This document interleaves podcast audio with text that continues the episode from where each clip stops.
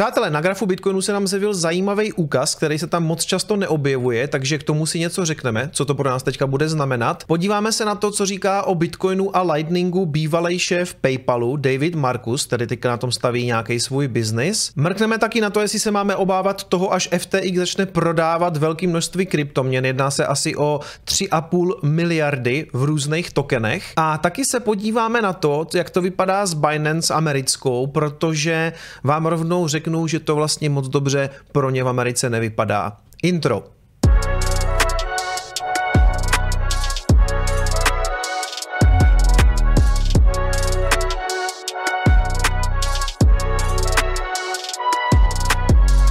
Zdarec přátelé, já vás zdravím u dnešního Coinespressa a ještě než se do toho pustíme, tak bych moc rád poděkoval sponzorovi dnešního videa, kterým je Anycoin. Ten nově nabízí funkcionalitu okamžitého připsání platby, to znamená, vy nemusíte čekat na to, až tam skutečně peníze dorazí, protože někdy to může trvat nějakou delší dobu, když uděláte ten bankovní převod, ale v podstatě stačí potvrzení o té platbě, kterou vám generuje banka, vy jim to pošlete a vlastně rovnou můžete jít nakupovat. Další informace o téhle funkci, ale taky o dalších novinkách, jako jako vylepšený DCA a mírnější KYC limity pro pravidelně nakupující se dočtete na jejich blogu. Odkaz samozřejmě najdete v popisku pod videem a já ještě jednou Anycoinu strašně moc děkuju za dlouhodobou podporu. A my jdeme na graf. Tak přátelé, jaká to velká událost, že se nám to odehrává na grafu Bitcoinu, jak jsem o tom mluvil v tom intru. Potkává se tam teďka, vlastně potkávají se tam tři průměry, a to 200 weekly, 200 daily a taky 50 daily. A vidíte, že se vlastně potkali tady v tomhle jednom bodě a je to vlastně událost, které se říká uh, The Big Triplet, nebo taky Velký trojník. Uh, co to znamená? Vůbec nic, to jsem si teďka vymyslel. Uh, ne, a teď vážně, jo, já zruším, zruším tu 200 weekly, to nás teďka úplně nezajímá, zajímá nás ta 50 daily a 200 daily a vždycky, když se kříží, tak jsou to vlastně události, kterým se říká buď Golden Cross, anebo Dead Cross. Ten Golden Cross je v okamžiku, kdy ta 50 vlastně jí protne tak kdyby ze spodu, tu dvoustovku a je to spíš jako kdyby pozitivní, nebo vnímá se to jako pozitivní událost. A teď tam došlo k tomu dead crossu, to znamená, ta 50 se zase dostává pod tu dvoustovku. A jak říkám, tomu se teda říká jako kříž smrti. Ono to zní tak jako dost děsivě, ale ukážu vám, že většinou to vlastně neznamená vůbec nic, jo. Nebo takhle. On je to spožděný indikátor, jo, tím, že vám ta 50 se tvoří vlastně za těch jako průměrných, vlastně těch posledních 50 dní se dělá ten průměr, tak vlastně vy už víte, že je to v nějakým downtrendu, že to tady spadlo. A teď tam přijde ten dead cross a všude se o tom píše a říká se jako, co bude dál, tam přijde nějaký dump, ale historicky kolikrát, když tam právě tahle ta událost přijde, tak Bitcoin je klidně schopen vystartovat, jo. Když se podíváme, kde k tomu došlo třeba naposledy, Hmm, hmm, hmm. Tady jo, 50 padá pod tu dvoustovku, tady přichází Dead Cross a ano, nějakou dobu na to to tady teda ještě padá, nebo tady to šlo spíš víceméně do strany, ale chvíli na to to takhle startuje nahoru a pak už víte, co se stalo. Tady tady mimochodem došlo potom k tomu Golden Crossu a my jsme tady narazili nový all time high, čili byl tady pro nás tak brutální ten Dead Cross? No jako ve výsledku ne, protože pár měsíců na to jsme narazili nový all time high. Na druhou stranu OK, tady se to stalo po druhé, ten Dead Cross a vlastně od té doby je to v nějakým downtrendu. Ale jako dá se na to tím pádem spolehnout, nebo tady jo, tady máte Dead Cross, eh, tady k němu došlo, už v době, kdy jsme jako věděli, že to tam spadlo samozřejmě na nějakých těch 3800, eh, to byl ten, to byl ten covid dump, kde vlastně potom i vzniklo to moje meme video a tak. Čili tady jako mimochodem předcházel tomu vlastně Golden Cross, jo? De, má to letět nahoru. To už jsme věděli, že to v tom uptrendu je a pár dní na to se to brutálně sesypalo kvůli covidu, jo? Takže všichni jako úplně totální depka, protože my jsme se z nějakých deseti tisíc dostali na čtyři vlastně během pár vlastně dnů nebo nebo to, bylo, to, to celé trvalo asi jako 14 dní a bylo, bylo hotovo, jo. Čili přišel Dead Cross a všichni, no tam je Dead Cross, tak je konec a, a potom už to jenom rostlo, jo. A chvilku na to, chvíli na ten Dead Cross začal vlastně jako brutální bullrun, který tam nebyl roky. Takže a abych se vrátil k té původní myšlence, já tyhle ty indikátory vlastně vůbec nesleduju, ať už Dead Cross nebo Golden Cross, podle mě to nic neznamená, je to spožděný, už jak kdyby víte, v, jaké, v jakém stavu to je. A velmi často se taky stane, že i když to tady přijde, tak to prostě z ničeho nic, nebo z ničeho nic, prostě začne růst, ale to, to vám vlastně podle mě nic neříká, jo. A t- skutečně, když si k tomu přidáte ještě tu 200 weekly, tak to je jako halus, která tam teďka vyšla, já jsem kolem toho chtěl udělat akorát nějaký for, no tak doufám, že jste se smáli. Ještě jedna věc, o které chci dneska mluvit, a to je dominance, kterou právě v tuhle chvíli máme na krásných 50%, takže tady je nějaký obrat. Dokonce, nebo ona, totiž takhle, ona vyletěla až na nějakých jako 52, pak se to začalo sypat, teď to vypadá, jak kdyby to tady našlo nějaký jako support, i když já to pro tu dominanci úplně nemám rád, protože myslím si, že už je to fakt jako velký šarlatánství, ale když si jak kdyby prodloužíme tady tenhle ten celý panel nebo celý ten blok, ve kterým to teďka nějakou dobu bylo, ta dominance, eh, kde to vlastně několikrát o tu 50 nahoře jako tak eh, zavadilo o, o, o, těch, o těch 50%, protože do toho nevíte, eh, dominance vlastně určuje číslo, kolik celkové tržní kapitalizace ovládá vlastně Bitcoin a teď už je to zase víc než těch 50%, nebo v tuhle chvíli je to přesně 50%. Já si ještě vypnu všechny ty průměry, protože tady nás jako vesměs nezajímají, to, to si myslím, že už jako vůbec nemůže fungovat. Teď to máme očištěny o ty nesmysly, nebo vlastně jako tady fakt ty průměry si myslím, že nehrajou moc roli. Ale proč to tady mám, co mi přijde zajímavý, je, že ta dominance byla poměrně vysoko, někde kolem 65-60% a ještě na konci roku 20 vystoupala na extrémních 73%. To si pamatuju, to byl skutečně jako úplně konec roku, aby jsme sledovali, jak ten Bitcoin roste a víceméně všechno ostatní stálo. No ale pak přišel takový ten obvyklý jev, který se tam dostavuje, že v takovém tom pokročilejším bull marketu začnou pumpovat i altcoiny. A tady vidíte, jak ta dominace se brutálně sesypala až na nějakých jako 39-40%. To znamená, že vlastně víc lidí najednou začali spekulovat právě na různých altcoinech, shitcoinech. A to je pravda, že tady ještě třeba nemáme nějaký NFTčka, u kterých já nejsem úplně schopen říct, kolik do toho vlastně nateklo peněz. Ale co mi vlastně přijde zajímavý je, že tentokrát se ta dominance nepropadla takovým způsobem jako v tom minulém uh, bull marketu. Protože tady vidíte, že to došlo až na nějakých 35%, jo? Že, že vlastně hodně klesl cel, ta celková dominance Bitcoinu uh, v, té, v té kapitalizaci ve, ve srovnání jako s ostatníma uh, kryptoměnama. Tady je to vidět, jo? Rok 14-15, dominance Bitcoinu 99-98%. Proč? Protože prakticky nic jiného neexistovalo. Jo? On neměl na tom trhu pořádně jako žádný soupeře, řekněme, vznikají takové věci jako Litecoin, možná tenkrát ještě Namecoin. A až někdy potom v roce 15-16 je ICOčko Etherea a vlastně to Ethereum, eh, to, to Ethereum, Ethereum dalo potom možnost vzniku různých těch ICOček, to znamená, každý si spouštěl svoje vlastní tokeny.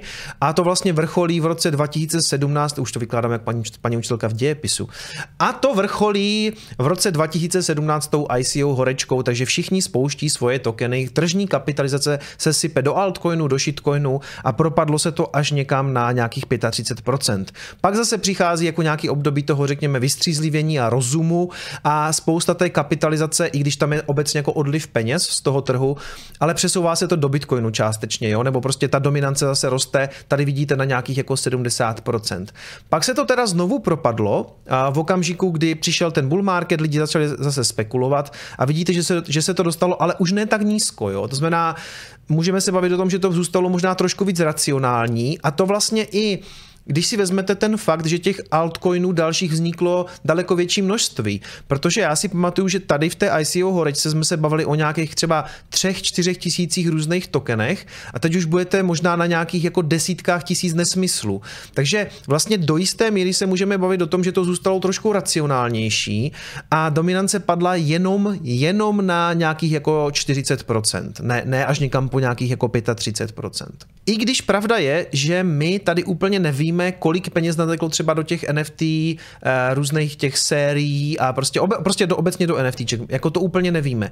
A teď je otázka, jak bude zase jako přicházet ten bull market, což si myslím, že přijde někdy třeba během příštího roku, tak někdy v tuhle tu dobu zřejmě to teprve začne být jako hodně zajímavý.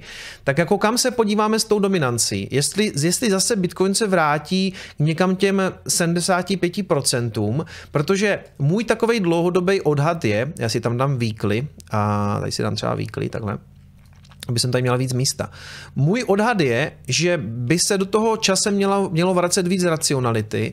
To znamená, tady se to propadlo hodně, ale dobře, vrátilo na nějakých jako 74, 75, zase propadlo na nějakých třeba 40 a moje ideální představa by byla, kdyby tady to šlo teďka zase o něco výš, třeba k 80%. A zase zřejmě přijde nějaká spekulace a půjde to třeba někam takhle jako sem a tak bychom se po nějakých schodech mohli jako ideálně navrátit jako na 100 100%, což je samozřejmě nesmysl, to se zřejmě nikdy nestane, že by to bylo jako 100%, protože lidi vždycky budou mít nějakou touhu spekulovat a snažit se objevovat, a ono to i do jisté míry dobře, aby se jako objevovala nějaká konkurence, to je pravda, ale myslím si, že zde skutečně není prostor pro 10 tisíc shitcoinů, takže bych byl rád, kdyby jsme se skutečně jako posunuli v tom dalším bullrunu na nějakých jako 80%. A jsem zvědavý, jak tohle se bude vyvíjet, protože ta druhá verze tady toho, nebo mm, ta oponentura by mohla být, ne, to se zřejmě nestane a spíš se ten Bitcoin a ta jeho dominance navrátí třeba jenom k 60%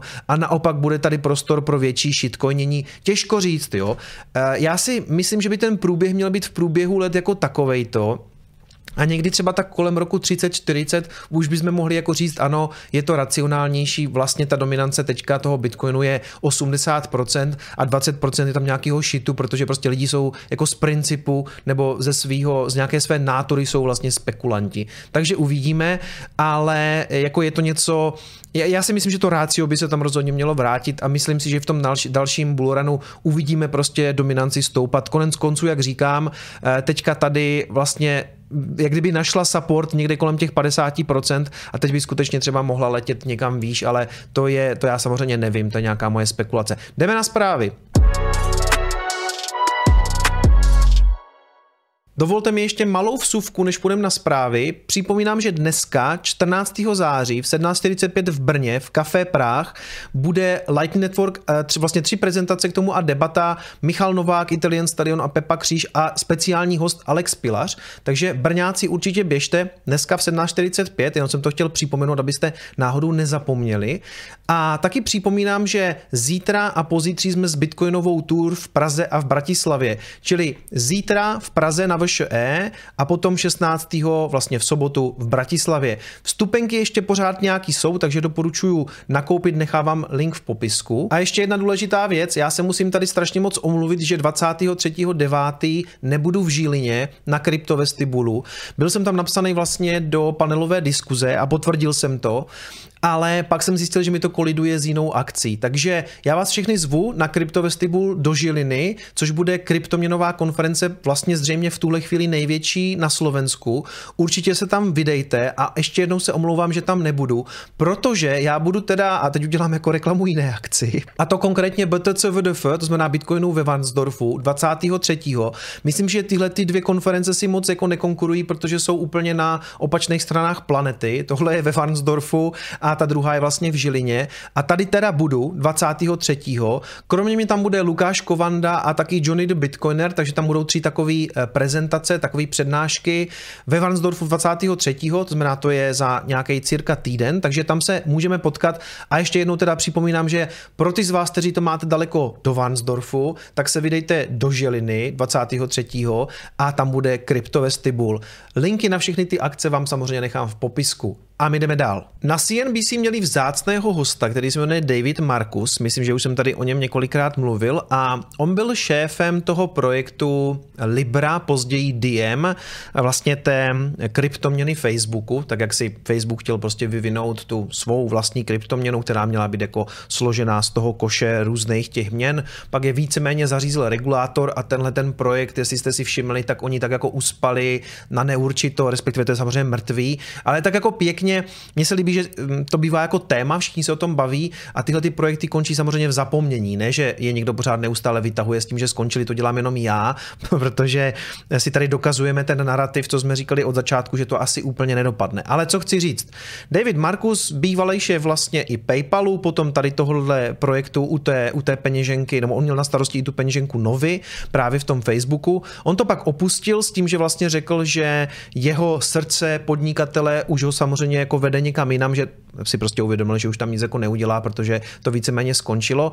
Teď se věnuje svýmu projektu a chtějí vlastně stavět přímo na bitcoinovým, na bitcoinové druhé vrstvě, na Lightningu a bavil se o tom právě na tom CNBC a vlastně nejzajímavější mě na tom přijde to, že Lightning se stává do jisté míry neříkám, že v tuhle chvíli je to mainstream, ale už se o tom jako lidi baví v mainstreamové eh, finanční televizi na CNBC, tím se to samozřejmě dostává jako do uší daleko víc lidí a my se teďka pojďme podívat, co vlastně David Marcus s Lightsparkem chtějí s tím Lightningem dělat. You're working on a new project, I shouldn't even say a new project, but a project around the Lightning Network, which is aimed at basically taking Bitcoin. You can explain it better than I can. Effectively, you take it off chain and then put it back on chain to make these takže vidíte, jako na mainstreamové finanční televizi Andrew Sorkin, jeden z těch nejznámějších jako těch enchorů, jak se to řekne, tady z těch hlasatelů, to se asi už dneska neříká hlasatel, že hlasatel byl třeba Saša Hemala. No prostě Lightning jako technologie v podstatě v mainstreamové televizi, on se to tady snaží nějak vysvětlit off-chain, on-chain, samozřejmě tomu asi úplně nerozumí, ale minimálně tam má toho Markuse, který to může trošku jako přiblížit. Transactions faster. Yes, actually, what we're trying to do is turn Bitcoin into a, a, real payment, global payment network because. You know, we have many tourists walking right outside of the studio right now. If you were to stop one of them and uh, wanting to communicate with them, you could ask them for an email address and you can email them easily the next minute. Uh, you could text them, you could Takže asi už tušíte, kam to směřuje. On mluví o tom, že dneska, když nějakého turistu za tím studiem zastavíte a chcete s ním nějak komunikovat, tak v podstatě stačí si od něho vyžádat třeba telefonní číslo nebo e-mailovou adresu, což lidi můžou přečíst a pak ho můžete kontaktovat. Třeba e-mailem, což je v podstatě otevřený protokol, kde na konci může být úplně libovolný klient. Já jsem schopen napsat e-mail prostě ze svého telefonu nebo třeba tady na Windowsech z Thunderbirda nebo z Outlooku. A vidíte, že zřejmě směřuje k tomu, že finanční služby takhle úplně nefungují. You can do all of these things, but if you were to send them money, if they were not a US citizen here in the US using one of the same fintech apps you're using, uh, then you wouldn't be able to do that. And so we're still takže když někomu z nich budeme chtít poslat peníze, tak už to samozřejmě bude větší problém, zvlášť třeba nebudou ze Spojených států, protože budeme muset zřejmě řešit, jak to uděláme, protože to, kam samozřejmě směřuje, je, že neexistuje žádný univerzální protokol pro posílání peněz, což by Bitcoin s Lightningem klidně samozřejmě mohlo být a já si myslím, že se to vlastně čím dál víc děje. Still in the fax era of global payments and that's what we're attempting to solve. Right. Well, why is that so important, by the way? Because the truth is, I can use Venmo. I mean, others can use services that, that are connected to each other.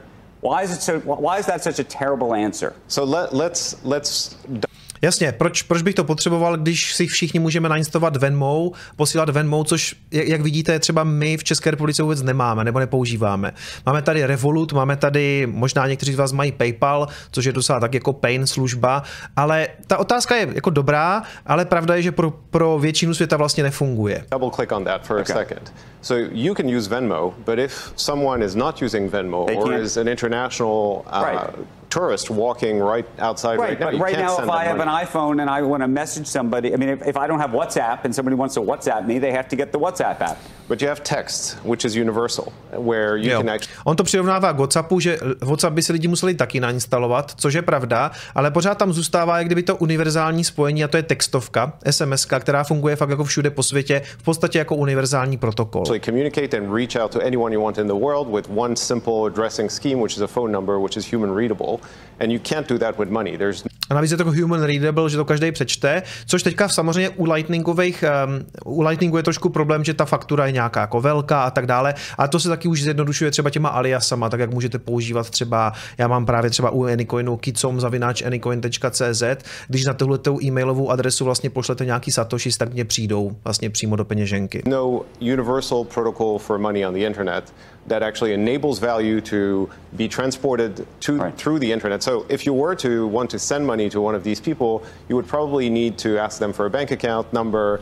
The bank account number would be in different format depending on where you are in the world. You would have to actually physically walk to a branch and pay 50 I kdybyste mimochodem použili, tak jak on tady popisuje, ty bankovní účty, tak ano, jako tam se dá mluvit o tom, že je to nějak do nějaké míry univerzální a dají se posílat mezinárodní transfery přes SWIFT, ale je to strašný pain za prvé, za druhé je to strašně drahý. And how big a business is that? It's ginormous, right? It's trillions of dollars of transactions that a jsou to samozřejmě jako celý ten biznis je obrovský, jsou to biliony dolarů, které se tam jako přenášejí. Transit through SWIFT and right. other payment networks. Well, let me ask you a separate question, which is around Bitcoin. We've watched the valuation of Bitcoin sort of sit around twenty-five, twenty-six thousand dollars. We've all been questioning sort of where does this go, and does Bitcoin ever really become a currency, which is what you talk about it becoming?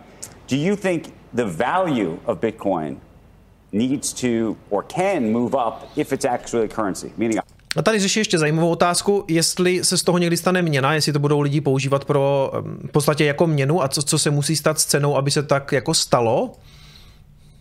I've always made the argument the currency problem is if, if Bitcoin is, if you think Bitcoin is going 30 or 50 or 60,000 dollars, there's no way I'm going to spend it on a, you know, a pizza. Ano, a, a, zmiňuje ten problém, že jestli si myslíme, že to poroste nahoru, Grešimův zákon, jestli má teda smysl to utrácet, že jo, protože prostě lidem se to nebude chtít utrácet, pokud budou vědět, že to půjde třeba na 60 tisíc dolarů. Řešili jsme mimochodem na panelovce um, v Ostravě na Chaincampu.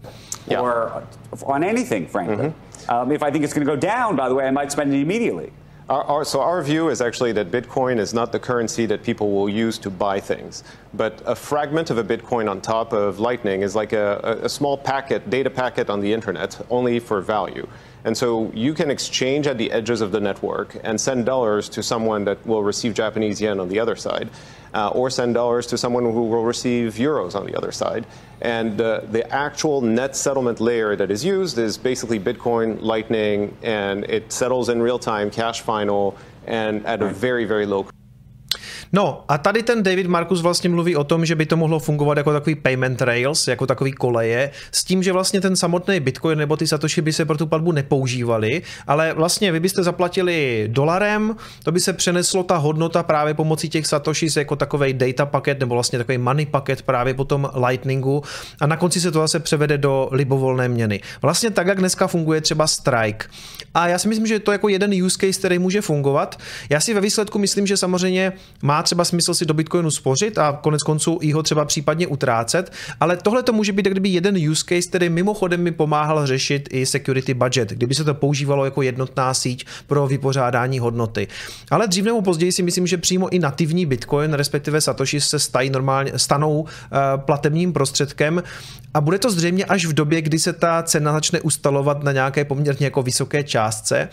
Prostě v okamžiku, kdy lidi už třeba nebudou tolik spekulovat právě na růst té dolarové ceny, dolar třeba nebude tak relevantní a už bude už tam prostě nebude taková volatilita. V době, kdy je to pořád ještě poměrně dost volatilní, eh, dává spoustě lidem samozřejmě smysl si do toho spořit a třeba to neutrácet.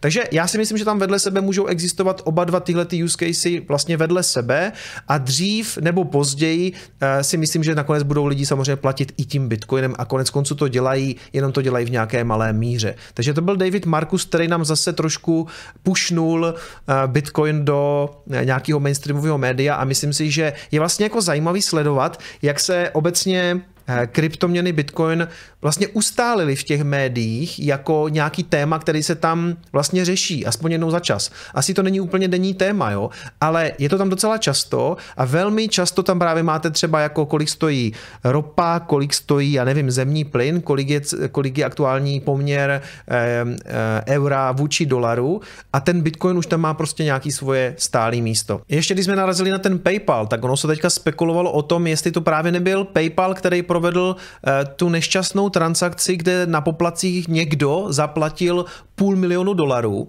a vypadalo to skutečně jako nějaká chyba, ať už lidská, anebo nějaká softwarová, protože tam někdo vlastně posílal velmi malou částku, 0,074 bitcoinu, což je, já nevím, kolik to je, to nějaký třeba 50 tisíc korun. Není to úplně jako malá částka samozřejmě, ale na poplatcích nastavil 19,89 bitcoinu, to znamená právě toho půl milionu dolarů. A nedává to samozřejmě smysl, abyste přenášeli 50 tisíc takovýmhle poplatkem, bylo to brutálně přeplaceny a začalo se řešit, jako kdo udělal takovouhle chybu, protože si to samozřejmě vzali těžaři, že on to vytěžil F2,5, který byl asi jako velmi rád za to, že někdo zaplatil půl milionu dolarů na poplacích za přenesenou hodnotu 0,074 bitcoinu a asi se někdo chytal za hlavu, co se tam stalo. A začalo se mluvit o tom, že to zřejmě byl PayPal, že buď udělali nějakou softwarovou chybu, nebo tam skutečně někdo manuálně zadal takovýhle nesmysl, ale vypadalo to spíš na software, vypadalo to prostě na nějaký bug. Je k tomu vlastně zajímavý plot twist a to, že F2 eh, těžaři, eh, nebo respektive ten těžařský půl prostě řekl, že to vrátí, že prostě chápou, že je to chyba a že by asi nechtěli, aby někdo takhle přišel o necelých 20 bitcoinů, takže řekli, že když ten člověk nebo ta entita dodá nějaký důkazy o tom, eh, že to byla skutečně jejich transakce, že jim vrátí těch 20 bitcoinů. Takže i když se sem tam o těžařích říkají, že jsou to chamtivci a že to dělají jenom pro profit, tak tady sám ten půl řekl, že se vlastně zachová čest čestně a, a řekl prostě přihlaste se, my vám to vrátíme, ten poplatek je samozřejmě nesmysl. Jo. A ukázalo se teda, že to nebyl PayPal, ale byl to Paxos. Ale já si myslím, že k té chybě zřejmě, nebo proč to někdo vnímal, takže to byl PayPal, protože on to mohlo odejít jak kdyby z nějakých PayPalovských adres, protože ten Paxos pro ně spravuje nějaký kryptoměny. Paxos pro ně určitě dělá ten stablecoin, ten, ten jejich PI, jsem zapomněl, jak se to jmenuje, to je ten nový stablecoin PayPalu vlastně pro ně dělá Paxos a myslím si, že jim spravuje i nějaký jako majetky, takže chápu, proč to je záměně došlo a Bůh ví, jestli to náhodou právě nebyly nějaký jako v funds, nějaký peníze právě z toho PayPalu, který teda pro ně dělá ten Paxos. Ale prostě všechno dobře dopadlo, Paxosu se těch 20 bitcoinů vrátí a je to spíš taková zajímavost, která se teda stala a já jsem rád, že to má takový pěkný konec, že nikdo nepřišel o žádné peníze a je vidět, že i ty firmy se, se prostě mezi sebou umí normálně lidsky domluvit. Další zpráva je o tom, že začíná trošku sílit taková nervozita ohledně toho, že FTX teďka bude prodávat nějaký svoje kryptoměny. Vlastně tam je ten likvidátor, který řeší tu likvidaci po tom, co FTX zkrachovalo a tam se drží nějaký poměrně velký množství různých kryptoměn. Eh, to největší zastoupení, ta, zastoupení tam má Solana, Bitcoin a Ethereum.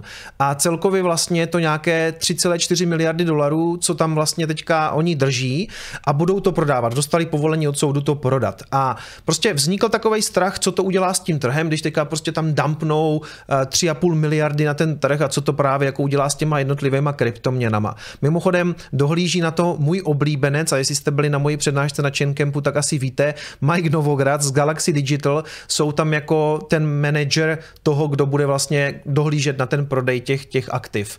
Takže za prvé, já bych se toho úplně tolik nebál, protože ten trh už to ví, že to tam přijde, dá se to očekávat a navíc si stanovili nějaký uh, nějaký limit vlastně týdenní, že, že jednou, vlastně za ten týden to může být maximálně 100 milionů, s tím, že tam, že, že si to můžou navýšit na základě nějaký, nějakého individuálního tokenu, což úplně nechápu, co znamená, že by to mohli navýšit na, na 200 milionů týdně. Jo? A teď, když si vezmete, že toho mají 3,4 miliardy, eh, tak už to jak kdyby znamená, že ten prodej bude nějakou dobu trvat a nějak se to rozmělní a v jejich zájmu samozřejmě je to rozmělňovat postupně, aby si cenu těch kryptoměn nezhodili. Oni tam nechtějí přijít a poslat tu cenu Bitcoinu, Solany a čehokoliv jako nějak extrémně nízko, protože potřebují z toho vytáhnout ty dolary eh, pro ty věřitele. Mimochodem budou ještě likvidovat stablecoiny, který, na, který ty, na který ten limit není, ale se stablecoinem by to nemělo jako samozřejmě nic udělat, jo, i když víme, že i stablecoiny několikrát prostě nejsou úplně stable, ale a za prvé, o Bitcoinu nemám vůbec strach, protože co se týče Bitcoinu, tak v Bitcoinu oni drží nějakých 560 milionů dolarů a i kdyby to prostě likvidovali, tak by to, tak by to, jako by to likvidovali jako celek, tak by to vlastně dělali 6 týdnů, pokud, mají, pokud by prodávali jenom ten Bitcoin, jo? což nebudou, protože to budou nějakým způsobem asi dělit. O co bych možná trošku strach měl je ta Solana, protože v tom drží přes jednu miliardu a Ethereum nějakých jako necelých 200 milionů, taky by to v podstatě likvidovali dva týdny a to mě nezajímá vůbec, to jako vůbec neřešme. Na co my se totiž musíme podívat a proč já nemám strach ten Bitcoin je, že když se podíváte na Coin Market Cap, tak zjistíte, že denní zobchodovaný objem u Bitcoinu je něco jako 13 miliard 13 miliard dolarů za den a oni budou likvidovat nějakých 500 milionů nebo 6, no 560 milionů, jo. Takže oni by v pohodě to zlikvidovali i během jednoho dne. Samozřejmě, že by se to tam propsalo, jako to už bychom tam viděli, by tam přišla takováhle velryba a dělala to navíc třeba na jedné burze, tak jako by s tím samozřejmě zahýbali. Ale za prvé, v tom objemu by to nebylo tak zásadní. Za druhé, oni nejsou idioti, aby si to dumpli. Za třetí, stejně to dělat nemůžou, mají tam ten limit. U Solany je to samozřejmě trošku jiná písnička, protože oni toho drží přes jednu miliardu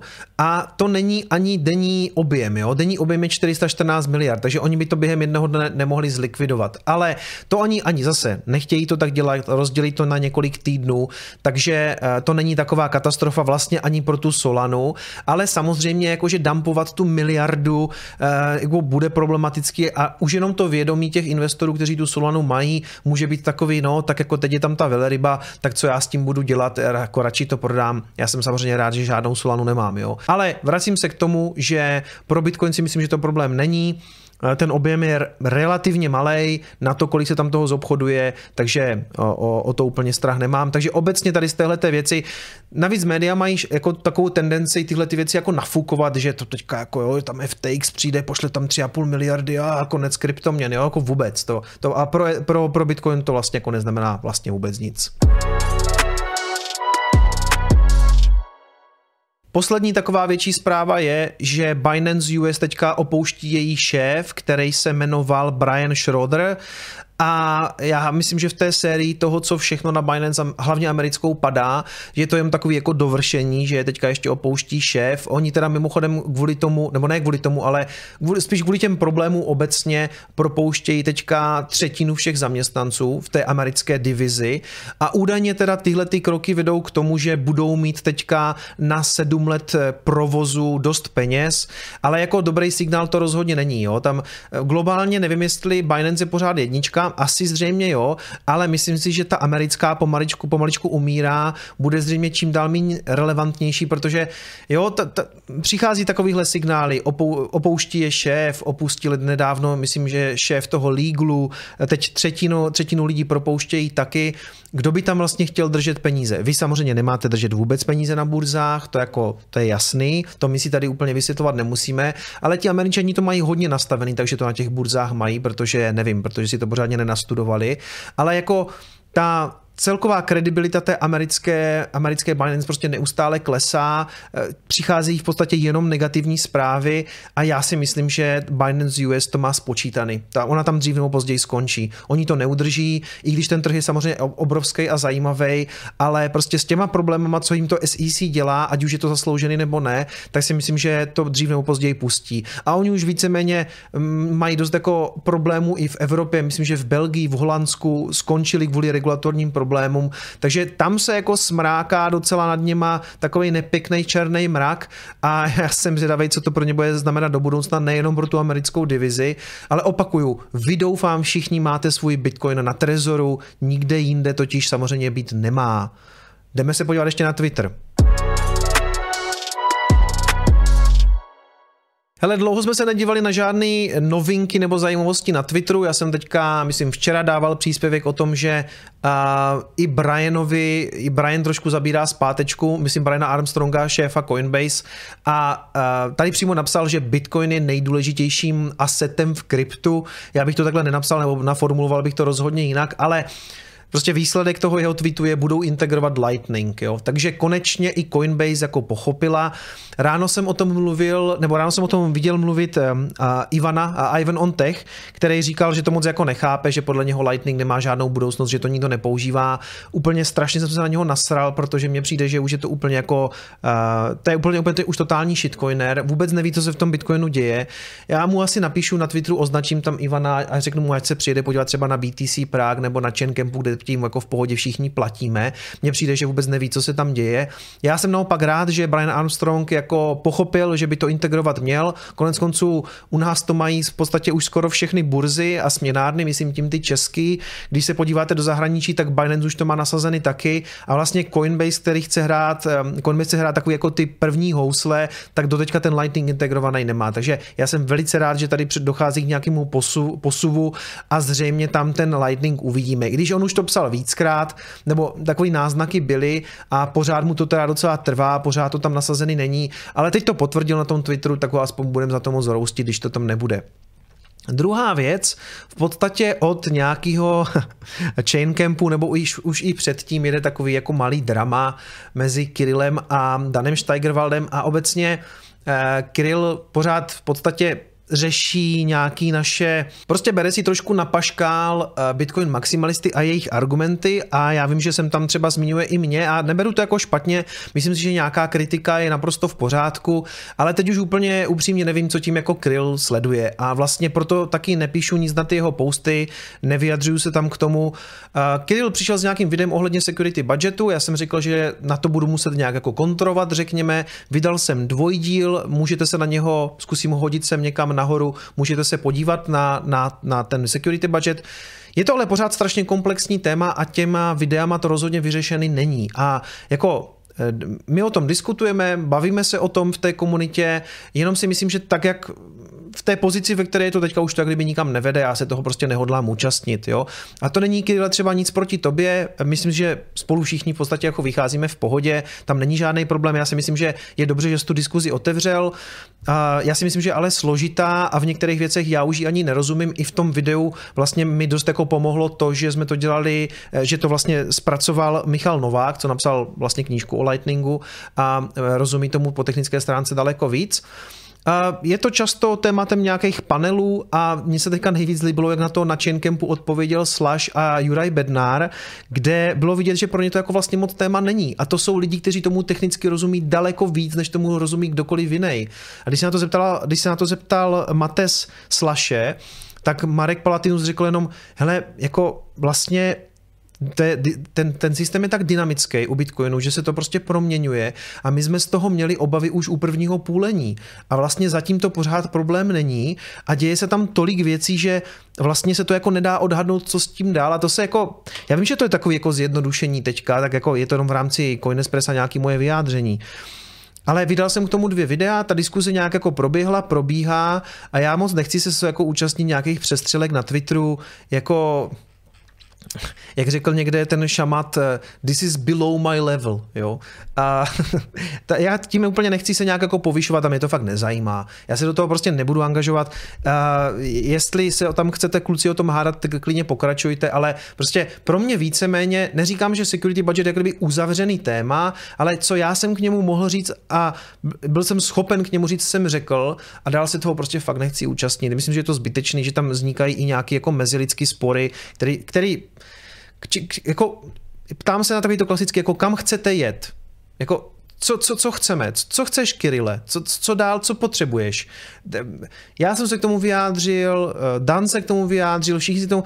Já, já už nevím, co, co dál, jako, co, co budeme dělat. Budeme se o tom hádat na Twitteru, jako já nemám pocit, že by to někam vedlo. Jo? Ta otázka je, jak kdyby, co s tím dál. Takže to teďka znamená, že tady nějaký takový riziko, tak mám teda prodat ten Bitcoin. Já nechci prodávat Bitcoin. Já, já věřím tomu, že to, to bude mít v budoucnu jako řešení. Jo? Že, že tím, jak je to dynamický systém, tak v podstatě pro mě to prostě není problém. Já Bitcoin prodávat nebudu a nemyslím si, že na té škále jiných kryptoměn je něco, co by to jako nějak řešilo. Takže pro mě to vlastně nic neznamená. Jestli vy z toho máte strach a myslíte si, že ty Krylovy argumenty jsou jako validní, v tom případě vám doporučuji Bitcoin prodat a držet se, já vlastně nevím čeho. Jo? Ale pro mě je to nejlepší řešení problému, co já mám a to je prostě problém neustále se devalvujících peněz fiatu. A prostě ano, je to nějaký riziko, který jako já přijímám se security budgetem o Bitcoinu, dál si do Bitcoinu budu spořit. Tohle je moje poslední vyjádření, já se k tomu dál nechci vracet ani vyjadřovat a nerad bych, aby to jako poškozovalo nějaký naše mezilidské vztahy. Myslím si, že je to jako tak těsně pod tou úrovní toho, kdy se to už jako může stát a proto já za sebe to tady v tomhle okamžiku jako zastavuju. Tak a poslední věc, o které jsem chtěl mluvit, je British Hodl. Objevil se tenhle ten týpek, už mi to posílalo víc lidí i třeba do e-mailu, který má takový takový docela bullish video, můžete si to video najít u něho na Twitteru. A mluví tam o tom, co všechno se změní právě po vstupu těch velkých um, institucí typu jako BlackRock a vlastně říká, že teď je ten čas jako akumulovat. Já to video dneska nechci pouštět, protože myslím si, že tohleto Coinespresso už tak bude docela dlouhý, dívali jsme se už na nějaký videa, ale jenom moje krátké vyjádření. Je to takový hopium, zní to velice všechno dobře a dokonce bych řekl, že, to, i, že to má i hlavu a patu, a jenom já vlastně nevím, co tohle je za týpka. Jako on se zjevil na Twitteru eh, i na Redditu, British Hodl, je to sympatiák, mluví o tom jako chytře, myslím si, že má jako validní pointy ohledně těch vstupů toho BlackRocku, jak BlackRock jak kdyby ví některé věci v podstatě dopředu, protože eh, třeba nabízel emisní povolenky, eh, ty se začaly prodávat a BlackRock už v té době měl nakoupený nějaký lesy. Prostě jo, to prostě nejsou žádný ořezávátka. A to, co on tam vysvětluje, prostě je fakt si myslím, že to je docela dobrý a pokud chcete nalít hopium, tak si tohleto video určitě puste. Jestli nezapomenu, tak vám dám link do popisku. Ale upozorňuju, že já fakt vůbec nevím, co to je za týpka, jo. Takže si tady pouštíme nějakého sympatiáka z Británie, který má jako nějaký super points, ale vlastně nikdo jako netušíme, jak moc jak moc je to vlastně relevantní, jo. Poslední věc, jenom kdyby vás zajímalo, tak eh, vyjádření k novým, novým iPhoneu, vím, že je to teďka téma, my jsme o tom s klukama natočili vlastně eh, podcast, eh, co děláme, Tech Guys, můžete se na to podívat. V tuhle chvíli si myslím, že si ten nový telefon kupovat nebudu, v některých věcech mě Apple jako spíš zklamává. Dávám to sem spíš jako takovou reklamu na Tech Guys, kdyby vás to zajímalo, kdyby, kdyby vás zajímalo, že umím mluvit i možná o jiných věcech. A úplně poslední věc, příští týden se samozřejmě uvidíme na streamu, moc se na vás těším, tentokrát bude solo stream, čili nebude host, ale uděláme si takovou soutěž, uděláme si soutěž o NFTčka, ale jak vidíte, tak to budou úplně jiný NFTčka, než si možná myslíte. Takže přijďte, bude poprvé v historii na Bitcoinovém kanálu na streamu live soutěž o NFTs. Mějte se hezky. Ciao.